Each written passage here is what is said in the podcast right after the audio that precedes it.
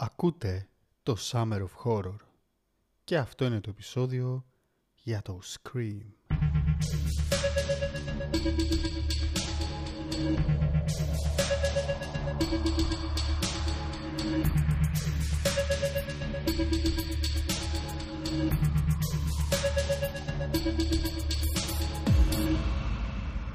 Είναι 18 Δεκεμβρίου του 1996 και στο Los Angeles κάνει πρεμιέρα μια ταινία με τον απλό και απέριτο τίτλο Scream.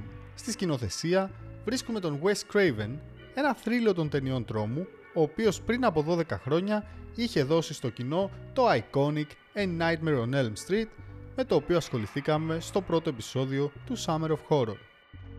Το σενάριο ανήκει στον Kevin Williamson, έναν ακόμη άγνωστο δημιουργό που είχε την ιδέα για την ταινία ένα βράδυ που ήταν μόνος του στο σπίτι. Βρισκόμαστε λίγο μετά τα μέσα των 90s με τις slasher movies να κουράζουν εκ νέου έπειτα από την ανανέωση που έζησαν στα μέσα της προηγούμενης δεκαετίας. Παράλληλα, στο ζάνρ του horror κυκλοφορούσαν αριστουργήματα που έμπλεκαν τα thriller και το μυστήριο. Κάποια παραδείγματα είναι η σιωπή των αμνών ή η ένατη πύλη.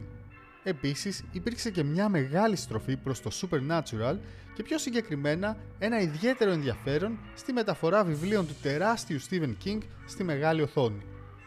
Πάμε όμως στο 1994 όπου βρίσκουμε τον Kevin Williamson, ένα νέο σεναριογράφο ο οποίος έχει μόλις πουλήσει το πρώτο του σενάριο, δηλαδή το Killing Mrs. Tingle που κυκλοφόρησε το 1999 εν τέλει, αλλά παρόλα αυτά αντιμετωπίζει ακόμη οικονομικά προβλήματα.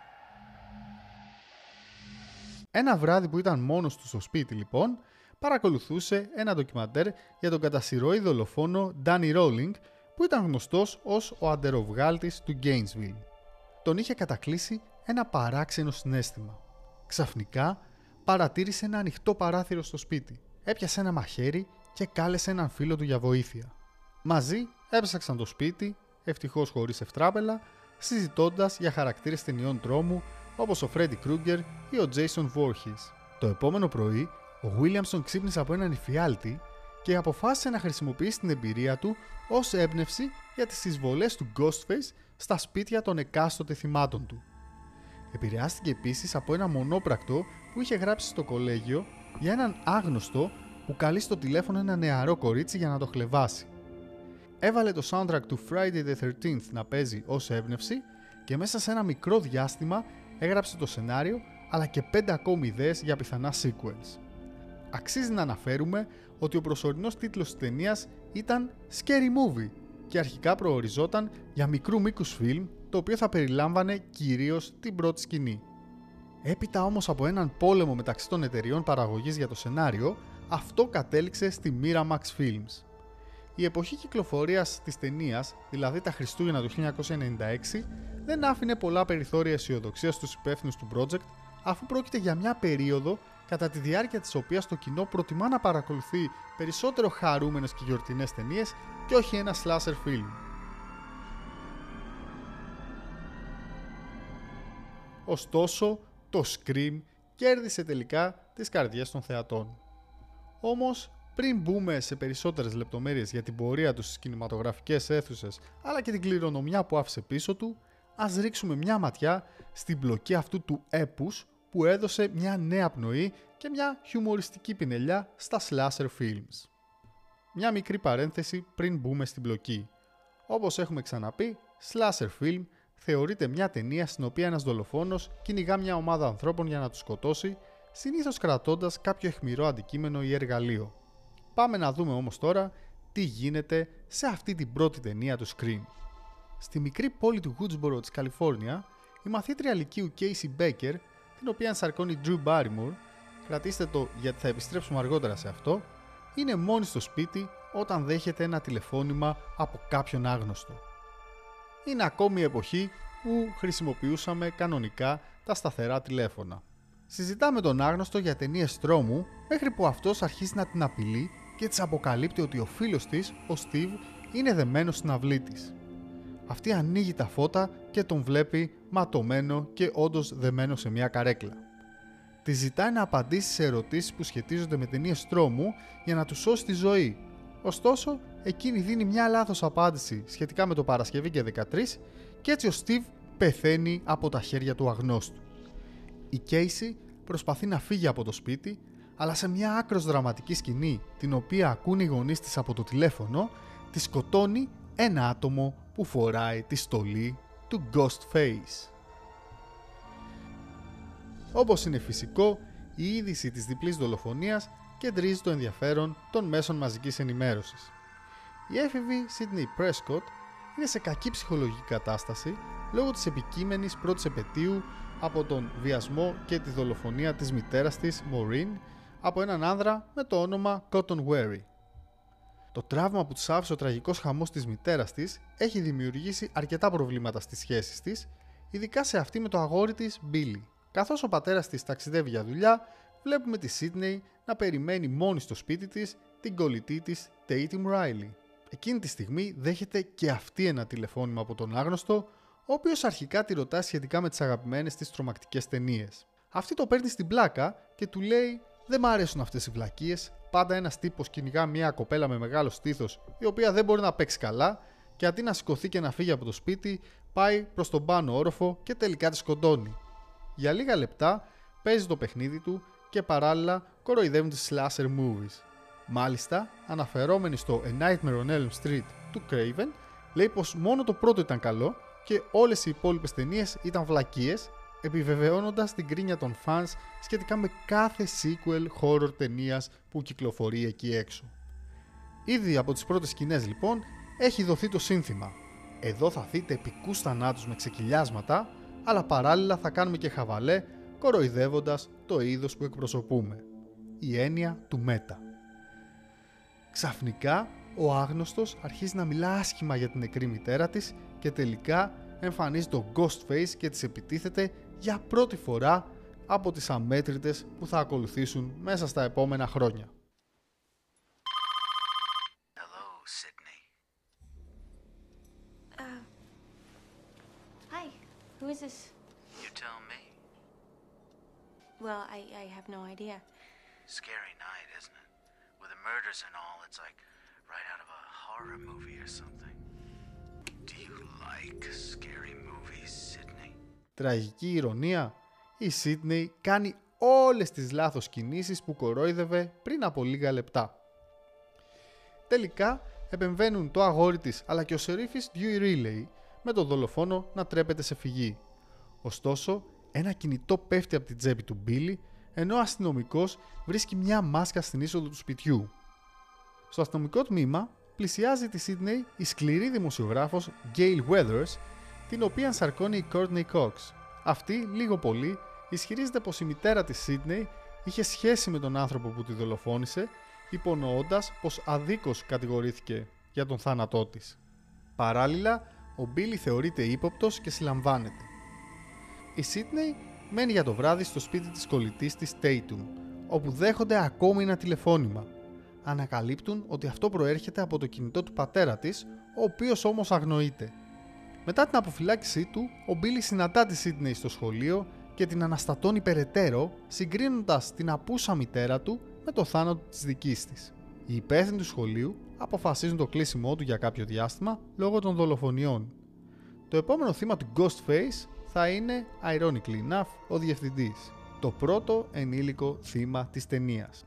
Ο φίλος της Tatum, Stu Maher, διοργανώνει ένα πάρτι στο σπίτι του με σκοπό να εορταστεί το κλείσιμο του σχολείου.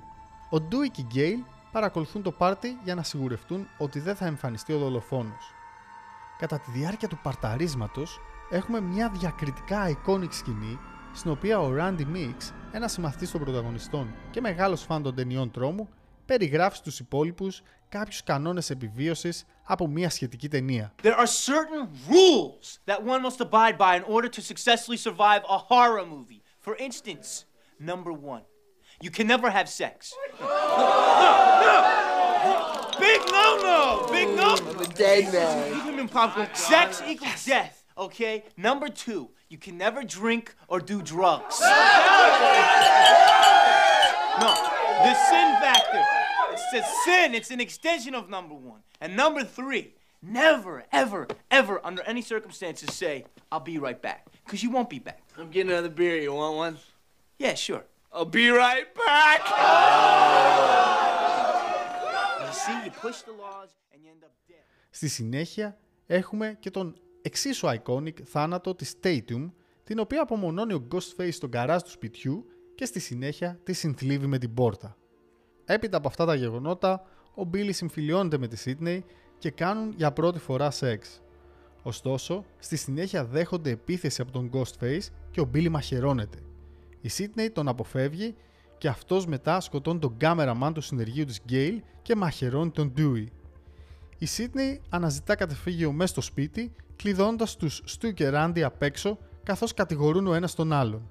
Ένας υποθετικά τραυματισμένος Billy επιστρέφει, αφήνει τον Randy να μπει μέσα και στη συνέχεια τον πυροβολεί στον νόμο, αποκαλύπτοντας τον εαυτό του ως δολοφόνο και τον Stu ως συνεργό του. Μια σημαντική λεπτομέρεια. Ο δολοφόνος χρησιμοποίησε για πρώτη φορά στην ταινία το περίστροφο και αυτή χωρίς να φοράει τη στολή του. Ο Billy ομολογεί ότι σκότωσαν τη Μωρίν επειδή ανακάλυψε ότι η σχέση της με τον πατέρα του ήταν ο λόγος της αποχώρησης της μητέρας του. Κάπου εδώ να υπενθυμίσουμε ότι η Μωρίν είναι η μητέρα της Σίδνεϊ. Οι δυο τους στη συνέχεια πήγαν τον πατέρα της Σίδνεϊ με σκοπό να φωτογραφηθεί ως ο δράστης.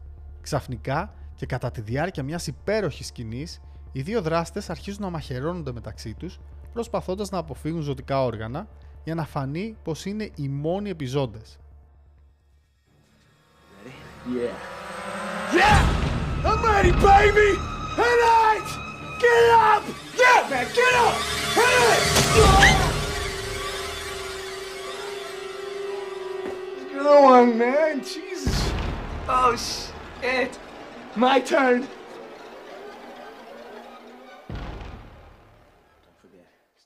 Ξαφνικά εμφανίζεται η Γκέιλ, κάτι που δίνει την ευκαιρία στη Σίτνεϊ να σκοτώσει τον Στου ρίχνοντας μια τηλεόραση στο κεφάλι του.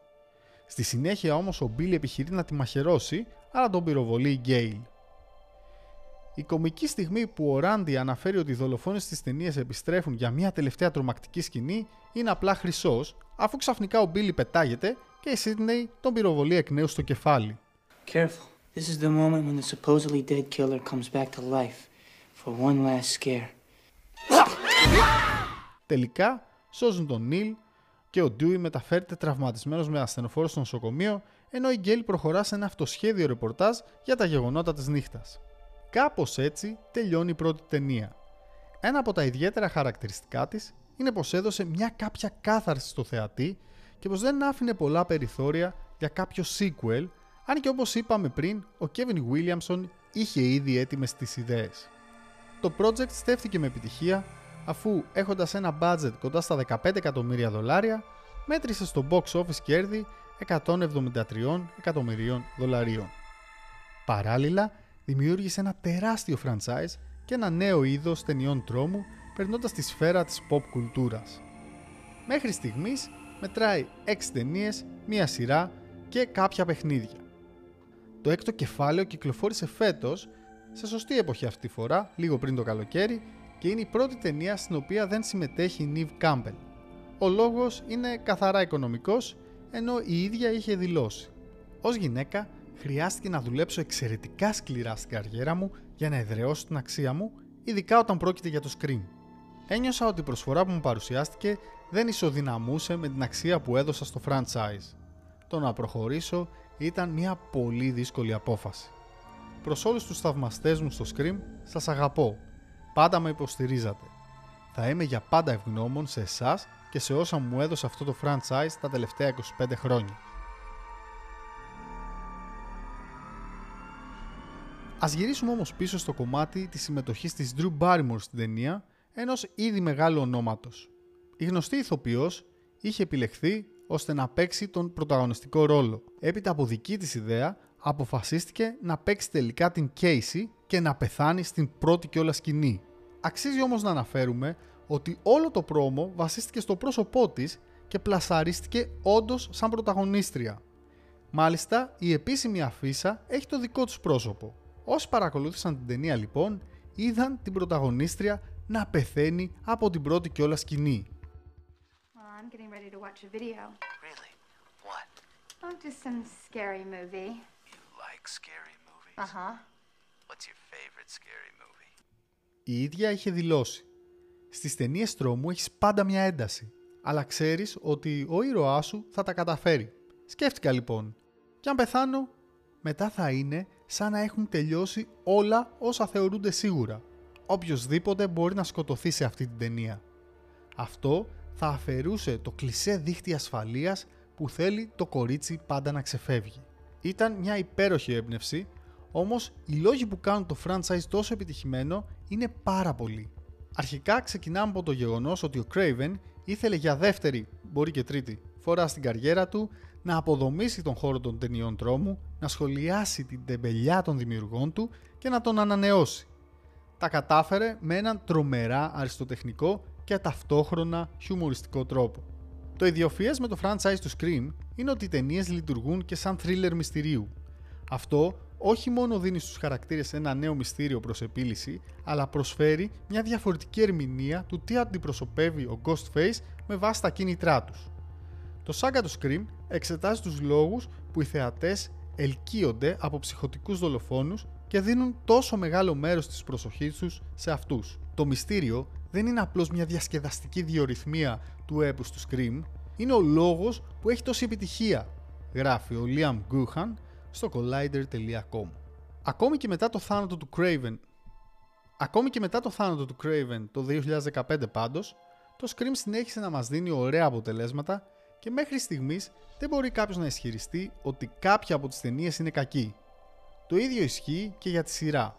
Σίγουρα η πρώτη τριάδα είναι άπιαστη, όμως μέχρι και σήμερα, σχεδόν 30 χρόνια μετά το πρώτο φιλμ, παραμένει στο μυαλό των φίλων του τρόμου ως ένα κλασικό αλλά παράλληλα και φρέσκο franchise. Ποια είναι όμως η σχέση μου με το Scream?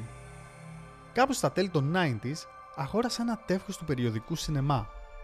Αυτό είχε δώρο μια βιντεοκασέτα με την πρώτη ταινία. Ήταν η περίοδος που, όπως έχω αναφέρει και στα προηγούμενα επεισόδια, είχα μόλις μπει στον κόσμο των ταινιών τρόμου. Μάλιστα, η στολή του Ghostface για τις απόκριες ήταν η απόλυτη μόδα.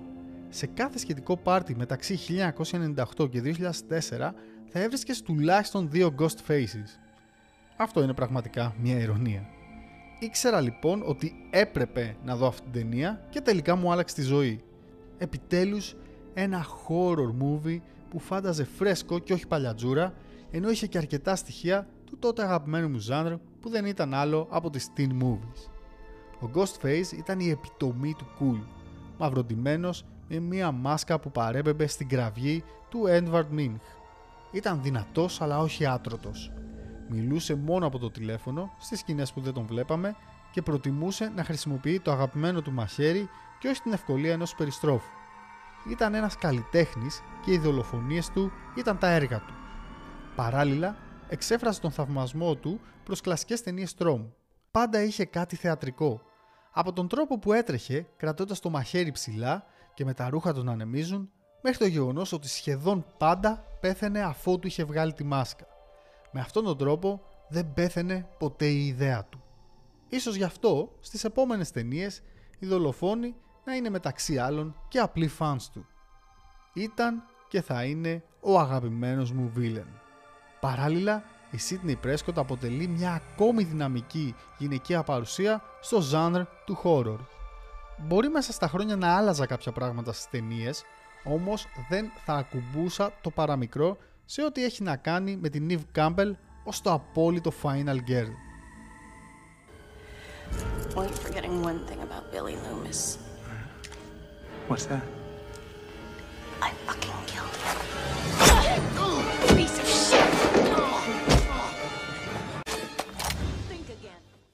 Επιστρέφοντας στην πρώτη ταινία θα πρέπει να πω ότι το cast ήταν πραγματικά εκπληκτικό. Από τη μία έχεις μια μεγάλη star, δηλαδή την Drew Barrymore, να πεθαίνει στην πρώτη σκηνή και μάλιστα με έναν συγκλονιστικό τρόπο, ενώ ένας από τους πιο σκληρούς χαρακτήρες της ταινίας, δηλαδή η αιμοδιψής reporter Gail Weathers, ενσαρκώνεται από μια τηλεοπτική star, την Courtney Cox, που ήταν και συνεχίζει να είναι στο μυαλό και στις καρδιές του κόσμου η Μόνικα από τα Friends, δηλαδή ένας αστείος και αξιολάτρευτος χαρακτήρας. Δίπλα της, ως έτερος ενήλικας της παρέας, βρίσκεται ο David Arquette, ένας ιδιαίτερος ηθοποιός που ως αστυνόμος Dewey γράφει τη δική του ιστορία στο franchise. Παρεμπιπτόντως, κατά τη διάρκεια των γυρισμάτων της ταινίας, οι δύο τους ερωτεύτηκαν και αργότερα παντρεύτηκαν για να χωρίσουν κάποια χρόνια αργότερα. Οι δύο δολοφόνοι, ο Billy, τον οποίο έπαιξε ο Skid Ulrich, αν λέω σωστά το όνομά του, που επιλέχθηκε από τον Craven επειδή του θύμιζε τον Johnny Depp της εποχής του A Nightmare on Elm Street, και ο Stu, Matthew Lillard, γνωστός και ο Shaggy από τις ταινίες Scooby-Doo, μας χάρισαν κάποιες καταπληκτικές σκηνές σε μια ταινία που μέχρι την τελευταία της σκηνή σε έκανε να αλλάζει συνεχώς γνώμη σχετικά με την ταυτότητα του δολοφόνου.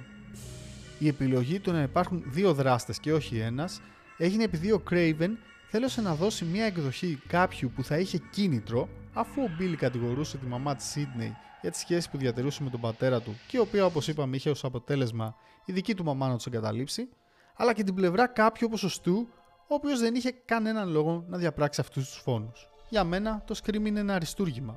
Όμως ας δούμε τι λένε σήμερα κριτική και κοινό για την ταινία. Η βαθμολογία τους στο imdb.com είναι 7,4 στα 10 με 369.000 ψήφους. Αρκετά υψηλή βαθμολογία για μια ταινία του είδους όπως έχουμε δει και στα προηγούμενα επεισόδια. Στο Rotten Tomatoes από την άλλη, το οποίο φέτος κλείνει 25 χρόνια ζωής, έχει στο Tomato Meter 81% score με 88 κριτικές, ενώ το score του κοινού είναι 80% με 250.000 ratings. Είναι οι δύο βαθμολογίες πολύ κοντινές, κάτι που είναι σχετικά σπάνιο σε τέτοιου είδους ταινίες. Και κάπου εδώ πρέπει να προσθέσουμε ότι από την πρώτη στιγμή ήταν μια ταινία η οποία αγαπήθηκε από κοινό και κριτικούς. Το Scream είναι πραγματικά ένα αριστουργηματικό horror film. Ο Wes Craven είχε στα χέρια του ένα καταπληκτικό σενάριο, την κατάλληλη εμπειρία αλλά και το budget για να μας δώσει επιτέλους αυτό που μπορούσε και τα κατάφερε. Δεν είναι τυχαίο ότι για την επόμενη δεκαετία εμφανίστηκαν δεκάδες ταινίες που ουσιαστικά αντέγραψαν το Scream. Θέλετε να δούμε μερικά παραδείγματα? Φαντάζομαι πως ναι. Ξέρω τι έκανες πέρσι το καλοκαίρι. So the boy and girl are making out, right? When they hear over the radio that this lunatic killer's escaped from an insane asylum.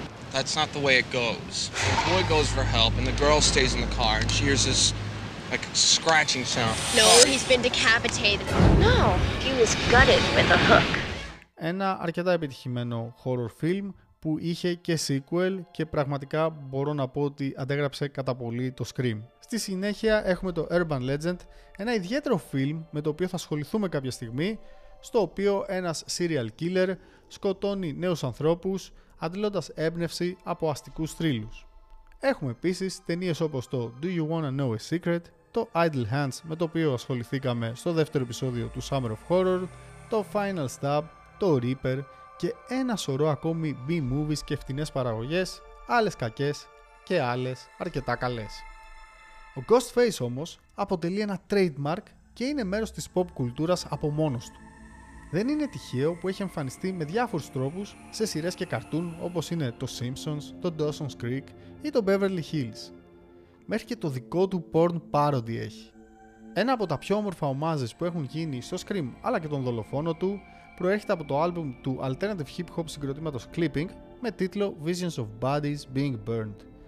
Αυτό κυκλοφόρησε το 2020 και είναι εμπνευσμένο από ταινίες τρόμου. Στο δίσκο υπάρχει το σχετικό τραγούδι με τίτλο 96 Neve Campbell, το οποίο όπως καταλαβαίνετε είναι αφιερωμένο στην πρώτη ταινία του Scream. Don't know what you thought this was, but you're gonna have to die about it. Fuck up the place with blood. Who you calling a bitch? This bitch run shit, so you best run. This bitch no play, this bitch no guns. This bitch no die, you this bitch son. This bitch gon' be the last one. This bitch boss. Came for the neck, who next? No mercy, you not shit. This bitch boss. She came in the game, no flex, finna leave the game with your rep. This bitch boss. Call her out her name, wrong step. Step up, got you, then dip. This bitch boss. Come in talking that shit. And you gon' have to die about it. Who the fuck want war? Come through killing everything. Leave the credits for the boys. Yeah, I'm talking billboard. Type of shit you can't afford, nigga. I'm running laps, run these bitches when I'm bored, nigga. Silent killers, get it poppin', nigga, gang, gang. Got my foot up in your ass like a G string. Since we talking, better send it straight deposit. Όπως μπορεί εύκολα να καταλάβει κανείς λοιπόν, εδώ έχουμε να κάνουμε με ένα all-time classic movie που θα έχει για πάντα μια θέση στην καρδιά μας. Δημιούργησε ένα πολύ δυνατό franchise, το οποίο συνεχίζει να μας απασχολεί μέχρι και σήμερα, ενώ είμαι σίγουρος ότι θα συνεχίσει να το κάνει για πολλά χρόνια ακόμη, είτε με ταινίες είτε με νέες σειρές. Νομίζω ότι το Scream είναι από τους βασικούς λόγους για τους οποίους αγαπώ τις horror ταινίες. Κάπου εδώ λοιπόν φτάσαμε στο τέλος αυτού του επεισοδίου αλλά και του Summer of Horror. Πολύ σύντομα θα επιστρέψουμε με τη δεύτερη σεζόν του νοσταλγικού podcast. Ελπίζω να σας κράτησα όμορφη και σπούκη συντροφιά κατά τη διάρκεια του Αυγούστου και να σας θύμισα αγαπημένες ταινίες τρόμου. Κάποια στιγμή το Summer of Horror θα επιστρέψει. Σαν horror themed show που σέβεται τον εαυτό του, πρέπει και αυτό να έχει το δικό του sequel. Καλό υπόλοιπο καλοκαιριού.